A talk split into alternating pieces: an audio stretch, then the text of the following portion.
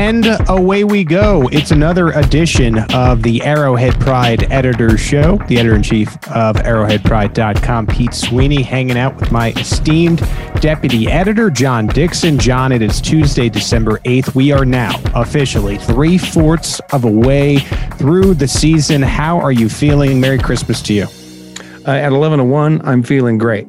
I, I, I wouldn't ex- have expected this. So I'm, I'm terrific as things stand in Chiefs world today. I did not either. I thought that they would have two losses in the first half of the season, which didn't happen, and then one loss, maybe the New Orleans Saints in the second half. That game hasn't happened yet, but clearly I am off with my record.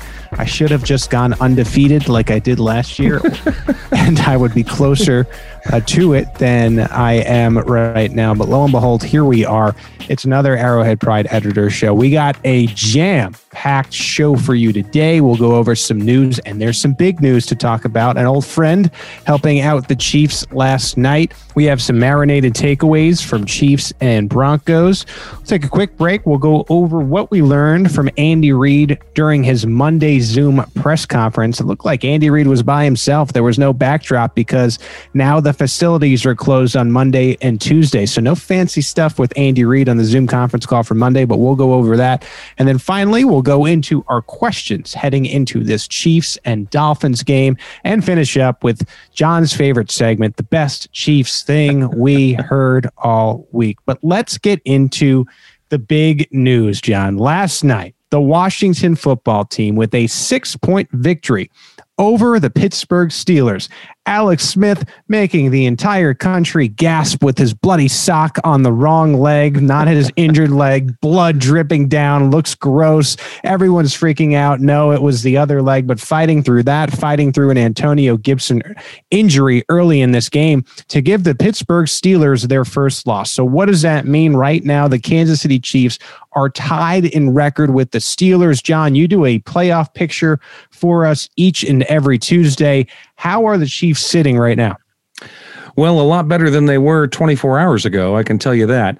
Uh, the short answer is goes back to last week's uh, playoff picture article where we needed the Steelers to lose to the Bills this coming week and for them to lose one more game in order to give the Chiefs control over their own destiny through the rest of the season. That is, uh, to have the ability to grab that first round bye just by winning their games.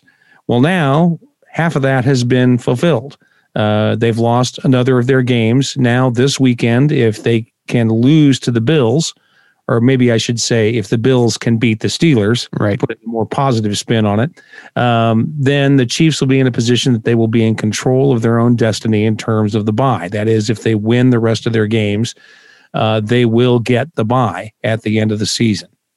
You knew that this was going to happen. I I saw across the board, it really felt like fans were shocked at this result. I wasn't all that shocked. I predicted on the national podcast, yes, it was a little tongue in cheek that Washington would be in this game because Alex Smith is a winner. But as funny as that is, he really does put the teams in position to win mm-hmm. the football game. And we're less than a week removed from the Steelers being in a game in the fourth quarter with Robert Griffin III, who had to be benched. And there were running backs that were not available for the Baltimore Ravens. Lamar Jackson, their best player, was not even on the field. And so for Alex Smith to put this team together with a pretty good defense, rushing four, not needing to really blitz anybody to get pressure on Big Ben, I didn't think didn't like the matchup for them. And lo and behold, you get the loss. Here's Pittsburgh's remaining schedule at Buffalo, at Cincinnati versus Indianapolis, and at Cleveland. Kansas City's remaining schedule at Miami, at New Orleans versus Atlanta versus the Chargers. I just look at those schedules and I could see the Chiefs rolling through these teams based on how they've been playing lately. When I see maybe a couple maybes for Pittsburgh with how they're playing lately. So we'll see. I think the Chiefs keep playing their game. Andy Reid will keep them locked in, and we'll see if they can get that first round bye. As a grand reminder, which we've been talking about all year, there's only one bye week in the AFC this year. So it's imperative that the Chiefs do their absolute best to get this thing and one more win and then a loss for the Steelers, and they would control their own destiny. You know, uh, several weeks ago, I wrote an article about uh, on arrowheadpride.com about um, about strength of schedule through the remainder of the mm-hmm. season, and I looked at it the traditional way, which is just uh, your the opponent record, and then I looked at it using statistics that take the strength of the opponents into consideration. And the Chiefs had a fairly difficult schedule through the end of the season. Now, several weeks have gone by, and it's sort of an average strength of schedule through the rest of the season. The Steelers' schedule is a little bit easier, but hardly enough worth mentioning. Uh, they both have kind of an average schedule the rest of the way. But the difference is, I think, that the Steelers have not been playing very well of late. You can right. see that in that game against the Ravens. The Chiefs, on the other hand, I mean, you could argue that they didn't play very well against the Broncos, but on the other hand, they came through and won when a lot of things went wrong. And I think that bodes well for their chances to win these remaining games of the season. I mean, I just look at these games and I see Buffalo, Cincy, Colts, Browns. The Bengals really feels like the only win that Pittsburgh mm-hmm. should have in the bag, and that's because yeah. they lost their quarterback. If Burrow was still playing, I think the Bengals would be a question too. With the way the Cleveland Browns looked against the Tennessee Titans this past weekend, who knows uh, how the rest of these games go. And this is a, another interesting point. The Browns aren't necessarily out of the division at nine and three. Suddenly, mm-hmm. you have one more win and loss, and the Steelers could go from the highest pedestal of the AFC to maybe as low as fifth or sixth if the Browns continue to win. So, interesting developments in the AFC. All right, John, let's get into this Chiefs and Broncos game, a 22 to 16 win for the Chiefs, 11th win of the season. We're going to have our marinated takeaways now that this game result is a few days old. And I'll start us here with Patrick Mahomes and Tyreek Hill having a bad overthrow in this game. And it led me to think about something. This was early on where Tyreek Hill had clearly beat it in the defense, and Patrick Mahomes overthrew him. They weren't in sync as we usually see. And it caught me off guard because just how often do we see that between Mahomes and Hill? Usually, when Hill has the defense beaten, Mahomes actually puts it somewhere in the vicinity for Hill to make a play. And then I thought about how I watched the other games around the league. And this is a frequent occurrence where you yeah. see players miss receivers all the time. So I wanted to go back to that moment and just think about how rare that is for these two to be on the same page like they are so often where you have a moment you're like that. We're like, well, what happened on that play? Well, that's one play in what a whole season where we've seen these guys in sync. Sometimes other things happen, but I, as far as just that being that far apart, you see it all the time. You know, Josh Allen is, is a quarterback that comes to mind. Even Big Ben. Uh, we're just talking about these guys as of late. I I just think it just goes to show how impressive both of these players are, but more so, even I would say the camaraderie and the chemistry between these guys is unmatched in the league. And you also have to factor into that uh, how good Tyreek Hill is at tracking the ball. This is kind of an underrated uh, right. by people outside of Kansas City, anyway, a kind of an underrated skill that he has his ability to track the ball and know instinctively how to speed up or slow down whatever it is he needs to do to make the catch.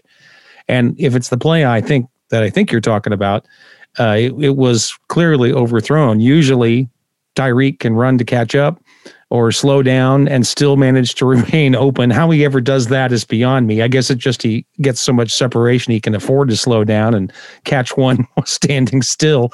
Um, but I think that's a big part of it is that you have this player in Mahomes who can really put the ball where it needs to be. And in Hill, you have a player who can track it really well. And that's a dangerous combination for a quarterback and a receiver. I've asked Tyreek Hill about this tracking ability before, and he has cited being an outfielder in baseball as he hmm. was growing up and just always had a, a knack for that. And that's just another example of a player being better at football from baseball. We know somebody else like that on the Kansas City Chiefs. So if you have kids out there, keep playing multiple sports. No need to narrow it down to one. But I'm going to get off my soapbox with that. John, you have your first marinated takeaway of Broncos and Chiefs. Yeah, a lot of talk after the game how poorly the Chiefs did. in the red zone against the Broncos. And yeah, it was awful.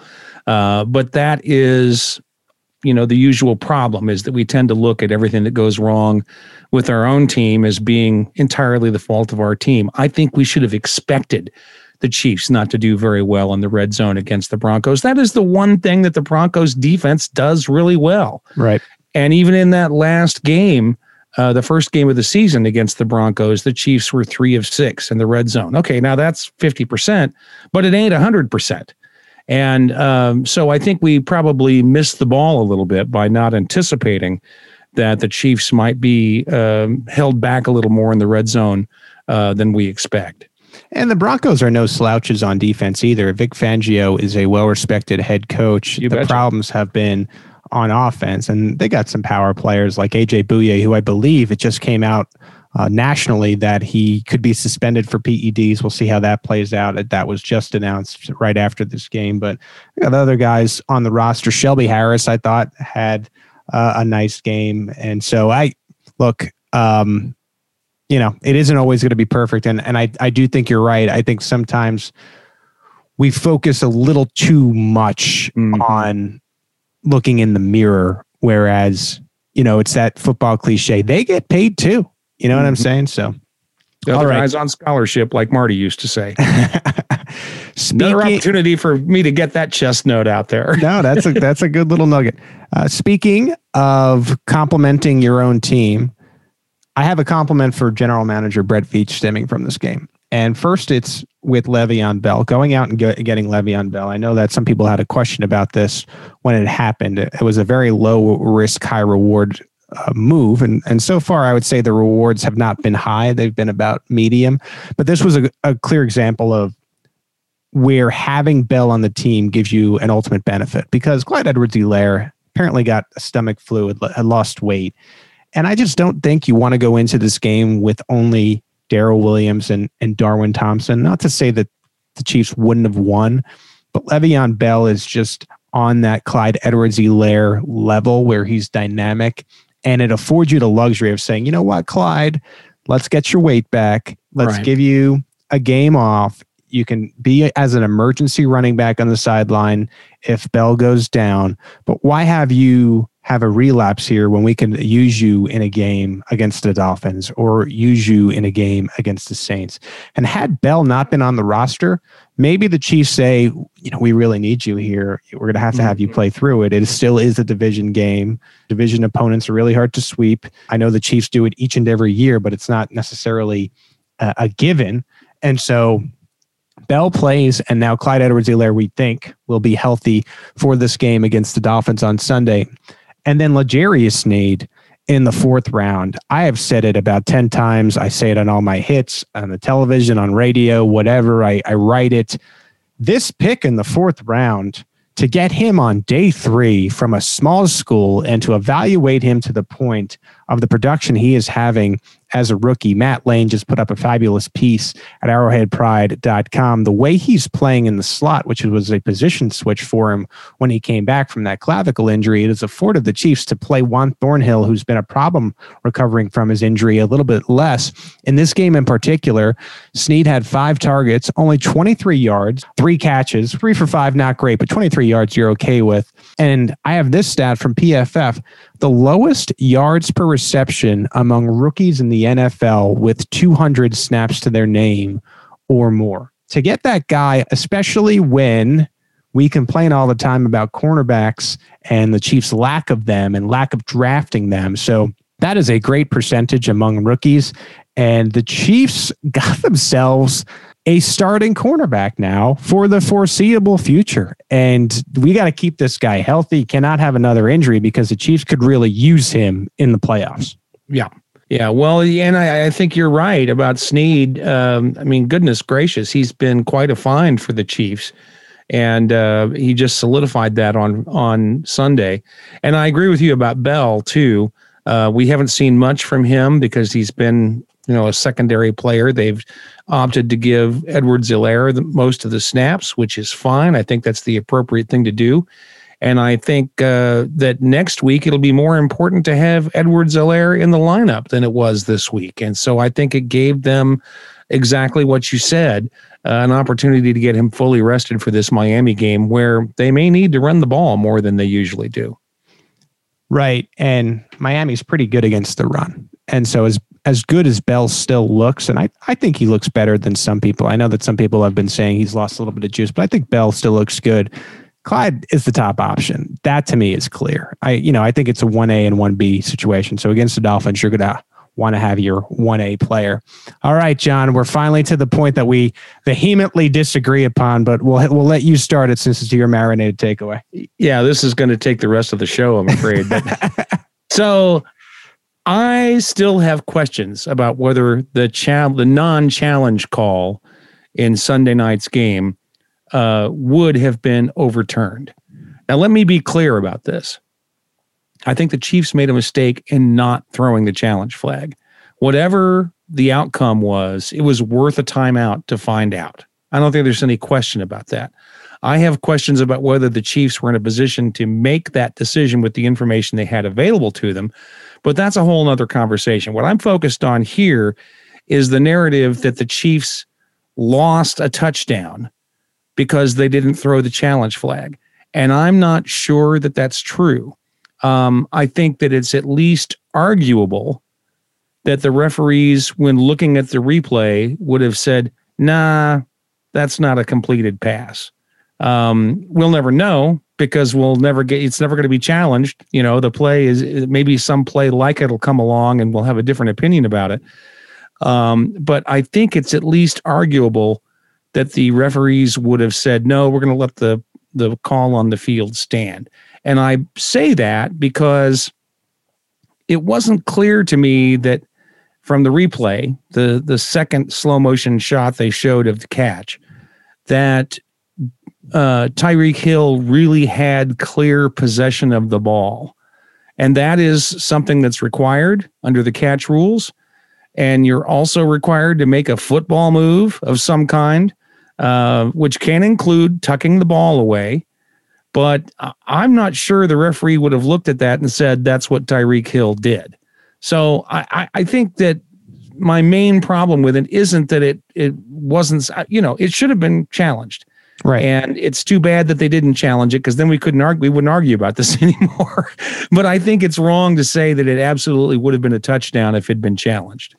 Okay, so here's where I'm at on this. So Tyreek Hill this was the 40 yarder that should that was right. we presumed maybe to be a touchdown in the second quarter. Tyreek Hill runs off and he doesn't think that he catches right. Mm-hmm. Andy Reid in his 20 plus years has never seen that before, where a player catches it and doesn't realize he didn't catch it. So mm-hmm. he just mm-hmm. sends the punt team on. In mm-hmm. every situation over the course of 20 years, never has this happened to Andy Reid. So you you can understand, all right, you get why this terrible mistake happened. And we both agree, John, that this should have been challenged. Yeah. The call on the field was incomplete. Incomplete. What that translates to is the ball hitting the ground. That is an incomplete pass. You could see on the replay, and this is my point against you, JD. You can see on the replay, the ball never hits the ground at that moment, if you can see that on the replay, which there's a clear shot of that, it either needs to be a touchback because of an interception, or it needs to be ruled of a uh, uh, ruled a touchdown. The reason there's no in between is because there's no they're nowhere near out of bounds. With the ball not hitting the ground, it has to be a score, in my opinion, because I, I looked up the rules on this too. Even if you say, okay, they both came down with it, right? Tie goes to the passer and the catcher in this case. And so that's why I'm considering it a touchdown. They can't look at that replay and keep it incomplete. And it to me, it's a 100% overturned for sure. And it, you can make the if you wanted to if you wanted to come on and say, oh, all right, there's a chance it would have been a touchback. All right, I agree with you. Zero percent, it stays incomplete. Yeah, except for this. I, I looked at the rules too. We've both looked at the rules on this deal. And there there are ways you could interpret this that uh, that Tyreek Hill had possession, and they might have overturned the call. I don't I I don't disagree about that. But it also says in one of the notes on the incompletion rules, uh, the completion what constitutes a completion, Note if there is any question whether a forward pass is a complete, intercepted, or incomplete, it is to be ruled incomplete. In other words, they don't want you saying, "Oh, I it's it's it's probably completed, but I'm not sure." If you're not sure, you're supposed to call it incomplete on the field. And that right. may be what happened here. I could just I could, wasn't sure. I could see a scenario. Let's say they throw, throw the challenge flag, right? Mm-hmm. And we see that replay. Yeah. And somehow the refs come back incomplete. The Andy Reid's face shield, his mask, his head's turning red. That's well, where I'm at. There'd have been a riot in the stands. What you know, what the fifteen thousand people who were there. and I tend to get the feeling, and I was going to save this sound for the second segment. We'll have more Andy Reid sound in the second segment. I get the feeling that he he believes it was a touchdown too. Here was Andy Reid speaking on Monday. We have an in-house feed that um, gets there a tick sooner. You see it on the scoreboard. I mean, that's what you saw on the scoreboard was what we saw um, on the feed. So it was all the same. Now there's some restrictions on that that they they've got league restrictions there. So you've got to abide by, but in certain situations. But you know, they got it up as fast as they could get it up, and um, they've got a couple things that they legs they have to go through before they present it to you. Um, and, and, so it was just it just timed up. It was a weird it was a weird deal. We really haven't had that problem, so uh, we've been pretty good with it. But this was this was unique. Um, when you, I'm sitting there real time. I'm giving you my thought on. it. I'm going. I've never I've never had a player tell me that he definitely. And I said he said I should have jumped soon. I, should have ju- I jumped too soon and I, I didn't get it and uh, I, I, dropped it. So I go, all right.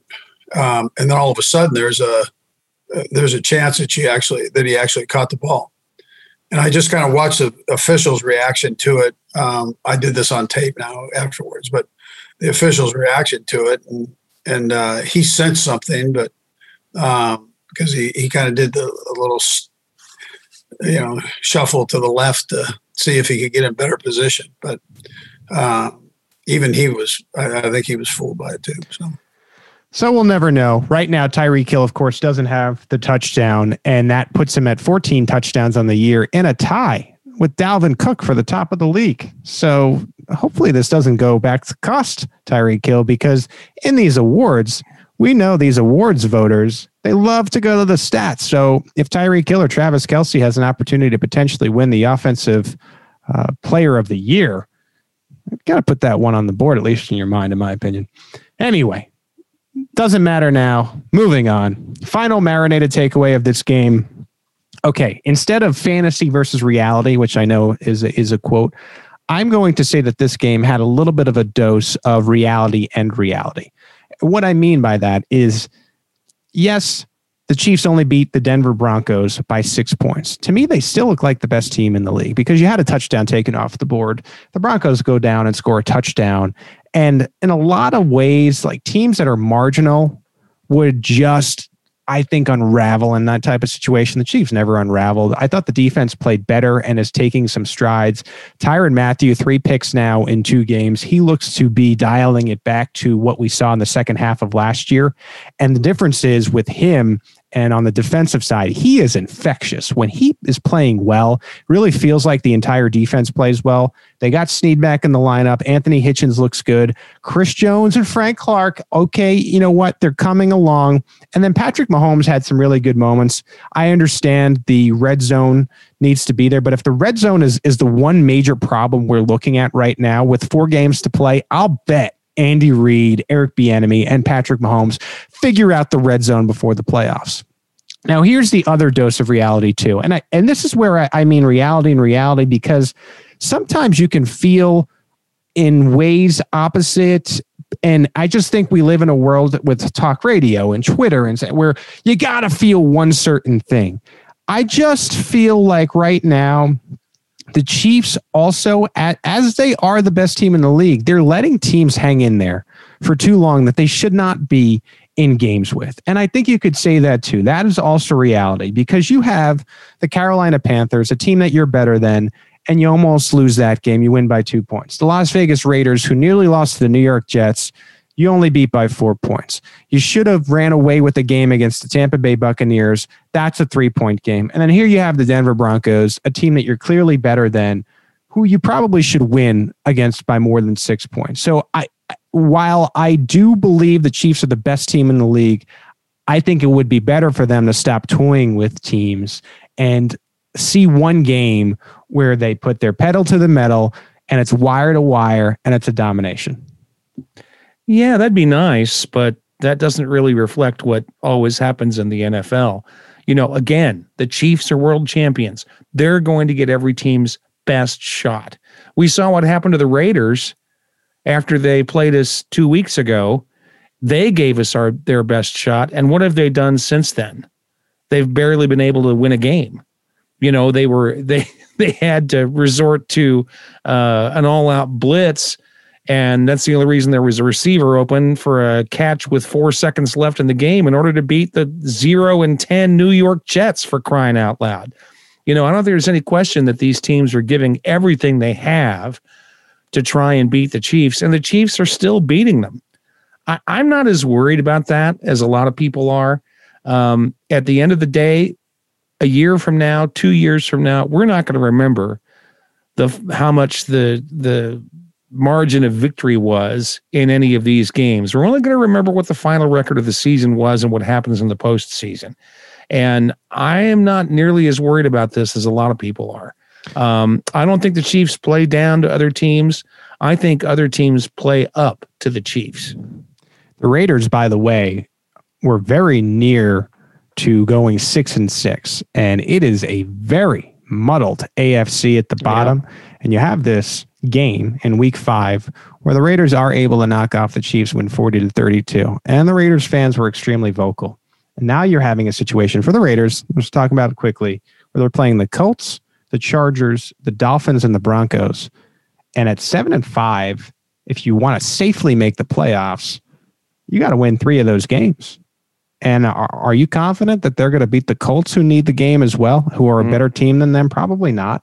The Chargers, I, I gotta think that Justin Herbert will play better than he did last outing. You know, by the time they run into each other, than the Dolphins, who the Chiefs will see this weekend, and then the Broncos, another division game. So no guarantees that the Las Vegas Raiders make the playoffs, which I find interesting as they are the number one AFC West foe. And consider this: the possibility that the Chargers could have an interim coach by the time they play the Raiders. Always helps. And, and an interim coach is a very dangerous thing to face um, you know, the statistics say that interim coaches do a little bit better than 500, I think the number is. And these are on teams that had terrible records before the interim coaches came in, um, because uh, why else would you fire your head coach unless your your record was terrible?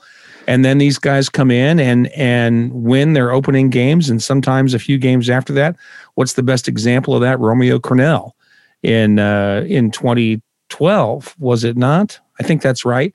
Um, and they came in and knocked off the undefeated Green Bay Packers.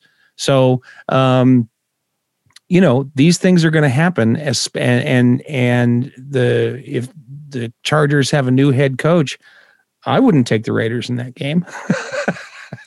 yeah, there's no reason that you would uh, right now. Even before narrowly beating the Jets, they lost 43 to six to the. Falcons after that Chiefs game. Yeah, that was that was ugly. Speaking of jobs, that Chargers one may be open by the end of the year. it, it is seeming like Eric Bieniemy will have some options here. I know Robert Saleh, the defensive coordinator of the 49ers, he is, it seems like, viewed as one of the number one candidates. So Bieniemy, even if he's not one, is probably a two. I think he's got to get that Texans or Chargers job because the quarterback, it really does seem in place. Not that you want to play Andy Reid twice a year, and it would be tough to root for Eric Bieniemy if he is the head coach of the LA Chargers. But I, I just thinking about the career of Bieniemy, I would love to see him get one of those two jobs.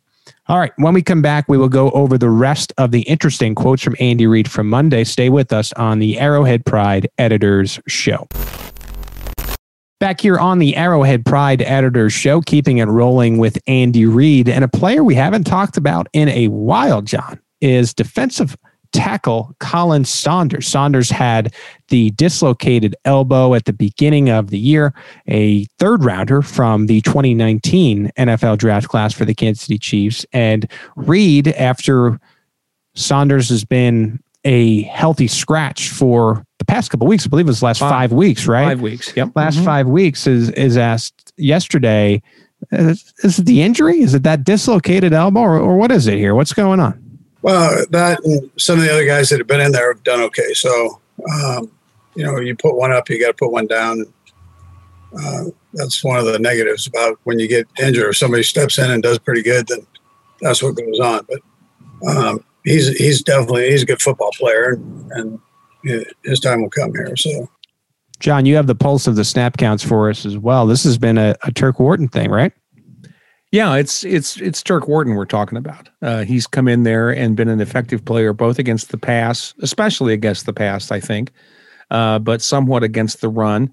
And that's not a, a, something that we would normally get from Khalen Saunders. He's pretty much a run stuffer, uh, at least he has been for the Chiefs. And you know what strikes me about this, and Andy Reid said it perfectly perfectly well. You can be a good player and not get back on the field uh, because some because you got hurt and somebody else edged you out for the position. Right. Sometimes not because he's better, but because maybe he is more versatile than you are.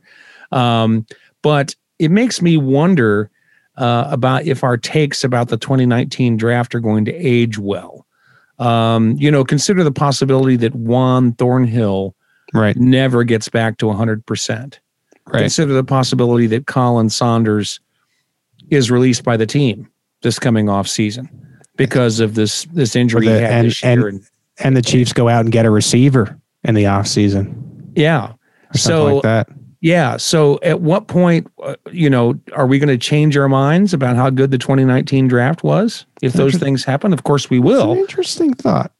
But it, you know, the, it, it's it, at this point, you'd ask your average Chiefs fan on the street, they'll go, "Yeah, yeah, Brett Veach really booted it in 2018, but boy, he was good in 2019." Well, let's see. I cannot believe the persistent Hardman defender has had himself now saying perhaps the 2019 draft class was not what it's cracked up to be. what if the Chiefs go out and get Corey Davis? Corey Davis has looked as, as good as anybody, the Titans wide receiver, and he's he's due to become a, a free agent. You wonder how the Mahomes factor and the Kansas City factor affects guys in the open market. We've already seen it impacting how much money they will take if they're already on the team. Being able to lure someone like a Corey Davis, who I think will go for a high price in his first contract to come to Kansas City. We'll see. I look, I'm just throwing a name out there. I'm spitballing here. We'll see what happens. Say a name, see a name, say a name. Yeah, that's right. Here we go.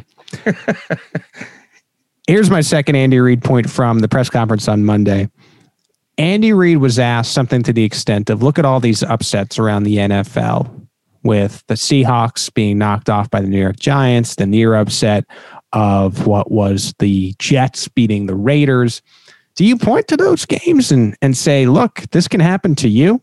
Well, these guys don't miss a beat. I mean, they know they know what's going on. Those phones are uh, sometimes I think attached to their hands, so they they know um, they're they're as bad as you guys are with those son of a guns, man. That's they rude. can maneuver around the world with those phones. So um, uh, they they know, and uh, and they're they're reminded about it. Yes, but they they have a pretty good idea.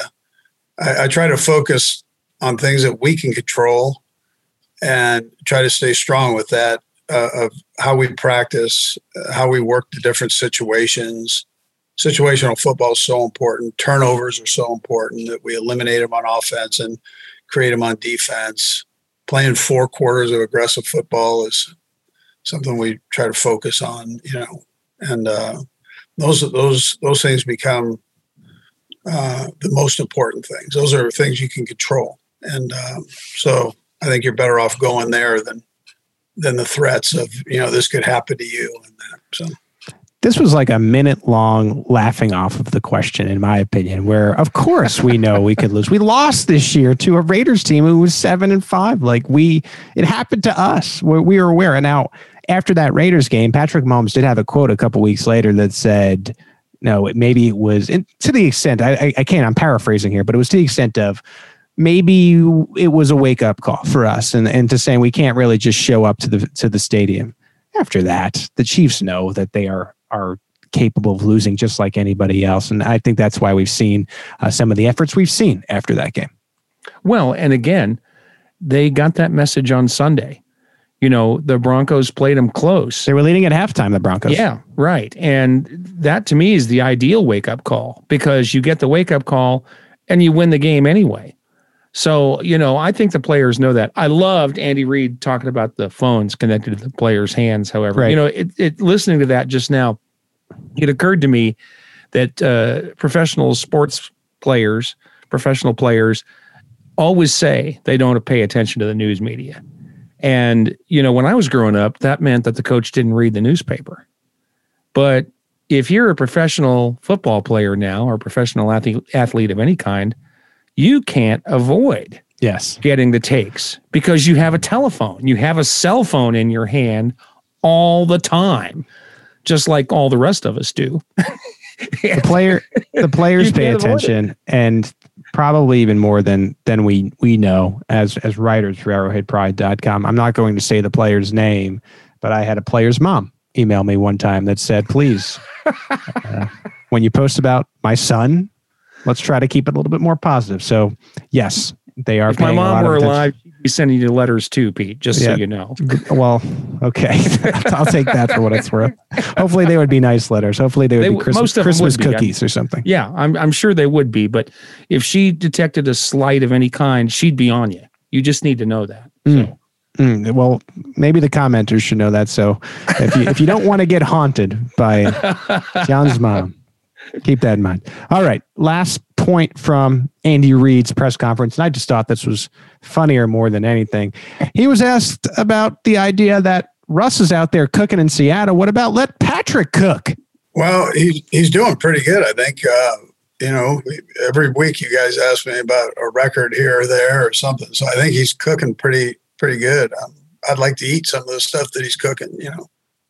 Andy Reid was asked one time why he doesn't show his sense of humor a little bit more with the press so we could see that side of him. And I think you hear it a little bit more when he goes on national radio shows with people that were, I think, at that level when he first started out. So I think he kind of like looks at them with maybe a little bit more respect than like a local beat guy. Also, too, he has said that he wants to give writers and so on points of real information that they might be able to use. If he was just laughing and sarcastic all time at the podium, no one would get anything ever. Maybe that would be better than looking forward to the challenge every week. But that's the thought behind why we don't see that sense of humor more often. Well, I think I made this point in one of my pieces this week too, is that Zoom isn't really a good place to exhibit humor. The way these things are set up, your microphones are the the reporters' microphones are turned off, right? Unless they're asking a question. So what's the point of making a joke if nobody's going to laugh? You yeah, you, we're the only ones who can see it where you see everyone chuckling, but yeah, there's right. no sounds to it. It, right. it does it does have a sense of am I bombing? Am I what's going on out there with this audience right now? So, you know, I think that's part of it. I've always I've always thought that Reid has been very funny uh, in dealing with the press. I've I've always thought so. But this year, um, you know, it all seems to fall on deaf ears, so to speak. Um, and uh, and I think it's just because of the environment that he's in. Just yet another thing that's weird about this season.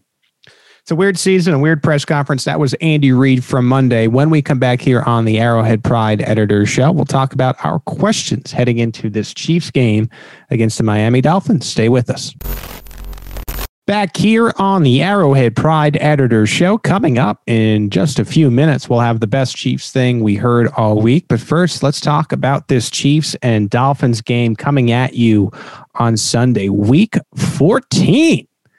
It's funny how fast the year goes. You start the season, you think it's going to be this long, drawn out thing, and then you blink and we're already at week 14. So here we go. It's the Chiefs heading down to Miami, the place where they won Super Bowl LIV, but this time they'll be playing the home team in the Miami Dolphins. And my question has to do with something I already alluded to on this podcast a little bit earlier. Can the Chiefs go out and take care of a team they're better than and do it convincingly. I find that the Chiefs and and I understand that the the Dolphins are up and coming. They got a pretty good defense and they curbed the run game well. And you know, I could see where maybe this could be a game in the first quarter. But at the end of the day, this is Patrick Mahomes, an MVP winner, the Super Bowl MVP, Super Bowl winner, the guy who's probably going to win this year's MVP versus Tua. Go out and win this game by seven to 14 to 17 points, whatever. Let's keep the defense rolling for the Chiefs. Let's have them intercept the rookie a few times in his under 10th start. I believe it's like a fourth or fifth start for Tua. That's what I want to see in this game against the Miami Dolphins. No sweating it out in the fourth quarter. No Dolphins with the lead as the fourth quarter hits. Let's see the Chiefs win a game convincingly. Are you sure that you have this opinion just so you can be sure to have your game piece at the end ready in time for the final gun? That's what are I would like sure, to do. Are, are, are, we sure this isn't about that problem? that has been a problem the past couple weeks been. where where yeah. yes, I I in previous weeks you've seen John because you take a look before we post these things. I have the game story ready to go. It is like the middle of the fourth quarter. I can start on my rapid reaction, which I know the people are clamoring for. I know you out there, you want to hear the rapid reaction, and I haven't been able to get to it until after the yeah. press conference with wins of four points and two points and six points because you don't know what's going to happen. And, and, and still in doubt with three minutes to go.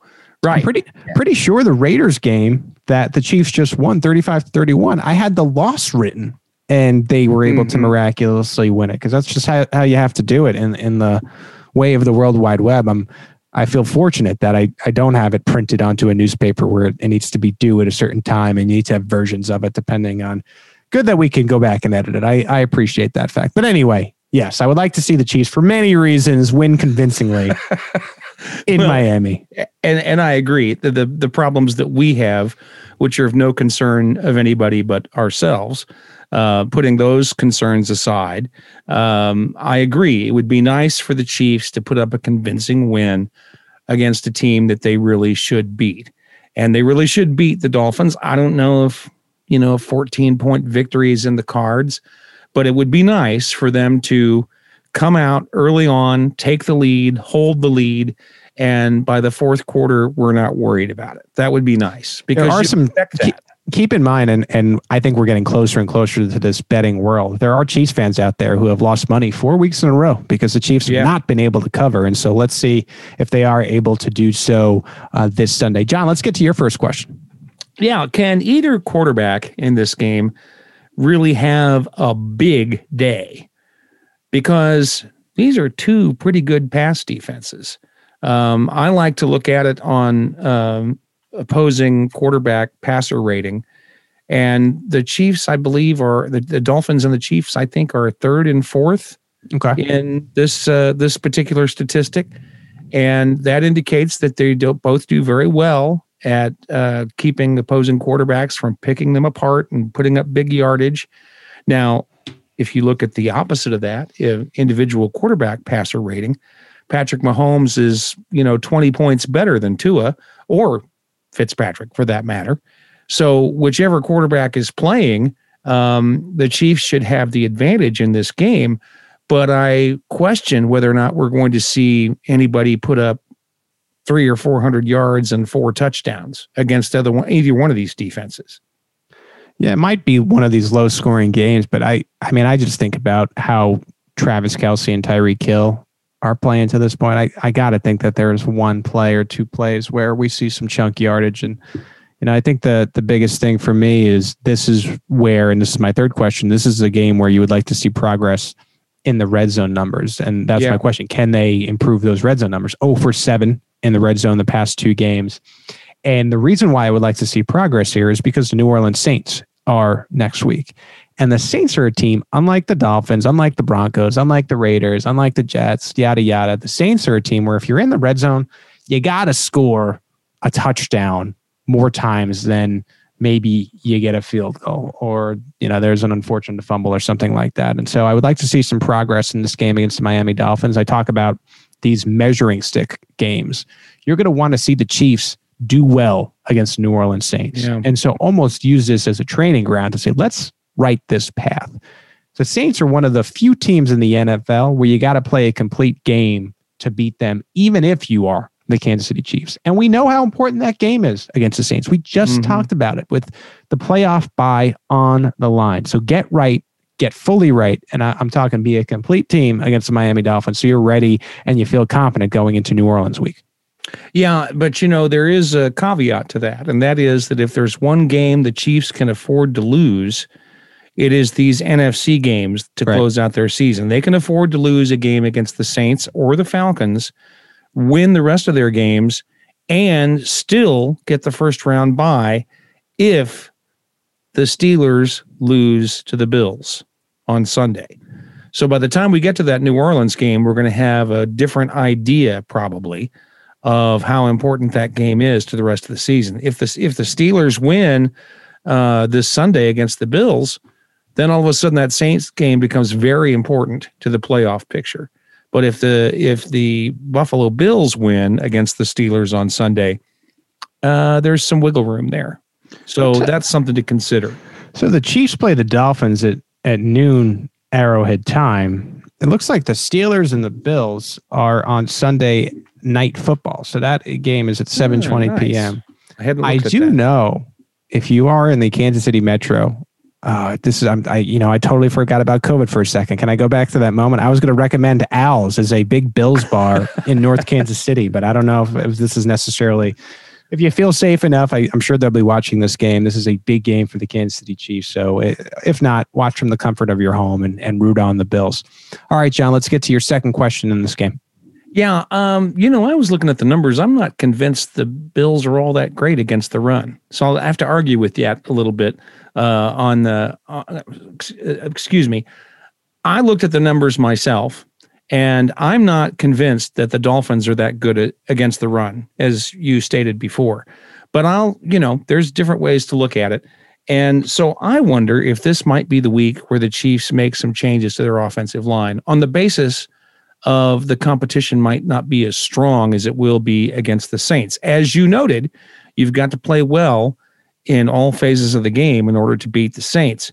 And if the Chiefs are considering making changes in the offensive line, putting uh, Stefan Wisniewski on the active roster and plugging him in someplace on there, uh, perhaps bringing Martinas Rankin uh, into the starting lineup, they're going to need to do it pretty quickly in order for them to have any kind of continuity before they get to the postseason.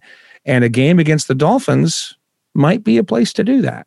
Yeah, numbers I was looking at maybe more so skew recently. In the past two games, the rushing yards allowed were 40, 87. They did allow 189 to the Denver Broncos and then 99 previously to the LA Chargers. So under 100 yards in three of the last four games. Granted, they did stop the run against the Bengals and the New York Jets, who have not had the greatest season. So yeah, I, I think you got to sure. keep that in mind.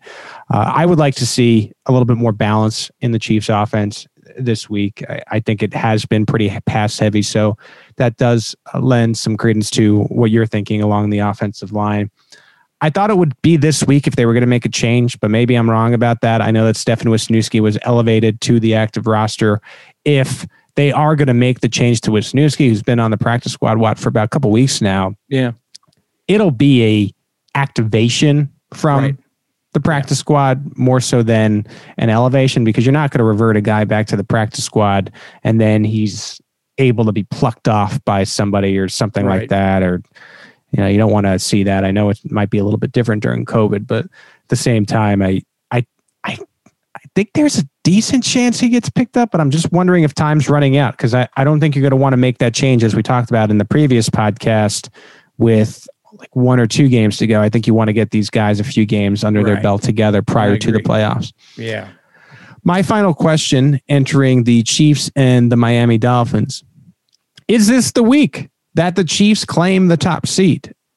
We know, especially with these wild schedules and even before COVID and the wild schedules, sometimes teams are on the top of the world. Maybe they're a four and one or something, and you have this Monday, Thursday game, and it changes your whole season you know you're you're all of a sudden four and three or something.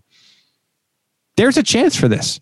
The steelers lose on tuesday. They have to play on on sunday night football against the buffalo bills. The chiefs right now are a touchdown favorite entering the miami dolphins game a game they should win They play great in Miami. We know that, right? They'll they'll they'll win this game. and then now you have Buffalo, who started out, opened the line as an underdog. They are slight favorites. They're one and a half point favorites the last time I looked. Do the Bills, who looked really good last night on double Monday Night Football against the San Francisco 49ers, does Josh Allen come out and beat what has been a struggling Steelers team on Sunday Night Football? I think it's very possible. If I'm picking this game, I'm picking the Buffalo Bills. I, I think they win this football game. And so you take that and and you have it in mind and and I I feel really good about the Chiefs chances of waking up Monday morning and controlling their own destiny. Yeah, that would be great. I mean, it could happen. Uh, I agree. Uh, Buffalo looked really good yesterday. Um, and I was, when I looked early this morning, when I looked at the point spread, the, uh, uh, the Steelers were up by two. And so that's been movement since, yeah. since I looked at it this morning. So it's a volatile spread right now. Uh, some of the services that aren't trying to divine what the public thinks, but instead really trying to handicap the game, have this one as a pick 'em. Uh, could go either way. So uh, yeah, I think the the Bills have the momentum here.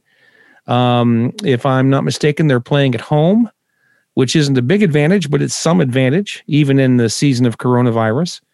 Um, so yeah, I think it's distinctly possible we could see the Chiefs in the driver's seat for the bye on Monday morning, and and I'm just going to say that'd be okay with me. Right. And I, I know that this could be a scenario where you have a really great Sunday as a Chiefs fan, where you could watch the Chiefs yeah. hopefully win their game. Maybe you take a little snooze, you get yourself some nice takeouts, get yourself ready for a Sunday night game that really matters just as much as your game as a Kansas City Chiefs fan. Yeah. Should be. All right. Day. Those are our, our five questions heading into the Chiefs and the Miami Dolphins. Want to get to our, our best Chiefs thing I heard all week. And there's no sound for this one. Sometimes I'll play a, a sound bite. This is surrounding the Sports Illustrated Sports Person of the Year, which goes to five men and women in 2020 who Sports Illustrated identified as special and, and champions in every sense of the word. And this is all throughout sports. Could be a man, could be a woman, could be a basketball player, a hockey player, football player, so on. And I love the fact that the Chiefs got two of them. Patrick Mahomes, who used his platform as the NFL's transcendent star to push the league to recognize the Black Lives Matter movement and the players' right to protest. And then Laurent Duvernay Tardif, who opted out of the NFL season, who joined the front lines of the battle against COVID 19 in Canada. You know, he was along with some of these other players. And I mean, you get Patrick Mahomes, and he's on every magazine. He's going to have 10 million commercials. This is now the face of the National Football League. I think for LDT to be in the same breath with him and for such an honor, it's just really cool. There's an LDT Sports Illustrated this year that there's five of these covers. Mahomes gets one, and LDT will have his own Sports Person of the Year Sports Illustrated cover. And I, I just think it's well deserved. Patrick Mahomes as well, but it's got to be really cool for LDT to be on the same wavelength uh, as these other individuals. Yeah, it's quite an honor. Um, as somebody who's who grew up reading SI, uh, you know, when I was a, a prepubescent and as a young teenager, I read it from cover to cover every week. And uh, the sportsman in those days, it was called the Sportsman of the Year, um, was always a big deal to me. And they they went across different sports, but there was only one. And I think in recent years they've realized that you know it's it's a bigger award than that and that they can sell more magazines if they spread it out a little bit and that's fine. We're all in this business to make money. But still to have two players from one team um, uh, to, to, be afforded this honor is pretty incredible. Uh, it's a, it says a lot about uh, the way the franchise is run. It says a lot about the way the franchise chooses its players. Um, and I, I just couldn't be any more happy about it. I would say though that Patrick Mahomes does not look comfortable in that cover photo where he's wearing a suit. I just want to put that out there right now. He looked great in the tux at the awards show, But in that suit he's wearing on the SI cover, he does not look comfortable at all. he does dress pretty snazzy, but I would He tend to agree with you. And I, it almost looks like that they were drawn. So perhaps he never had to wear the suit unless he was posing for them. It's all photoshopped. Is that what you're saying? I think, yeah, I think it was like a Photoshop doctor type of picture, similar to what you would see with the Chiefs in their white turtlenecks. I think LDT. I think he looks great in his picture, uh, but Mahomes just looks like he's miserable. The other sports people of the year, Naomi Osaka, the U.S. Open tennis champion who embraced her fame and found her voice in the fight against social injustice. Also, Breanna Stewart, who returned from a devastating injury to lead her team to the NBA title and who spoke loudly against racism and for women's equality. And then LeBron James, who led the Lakers to the NBA title, won his fourth finals MVP trophy, and worked tirelessly to end voter suppression and ensure that in 2020, everyone had equal access to the polls. So those are your sports people of the year, including two of your Kansas City Chiefs. That's it for the Arrowhead Pride Editors Show. Keep it locked in at arrowheadpride.com as we get you ready this week for the Chiefs and the Miami Dolphins at noon on Sunday. John, it didn't get flexed. We have a noon game. What a gift. oh my goodness! Oh my What- goodness! I'm so a happy. gift. We'll keep you updated with your injury reports, your stories out of media, so on and so forth this week at arrowheadpride.com. For John Dixon, I'm the editor in chief of Arrowhead Pride, Pete Sweeney. Thank you for joining us on the Arrowhead Pride Editors Show.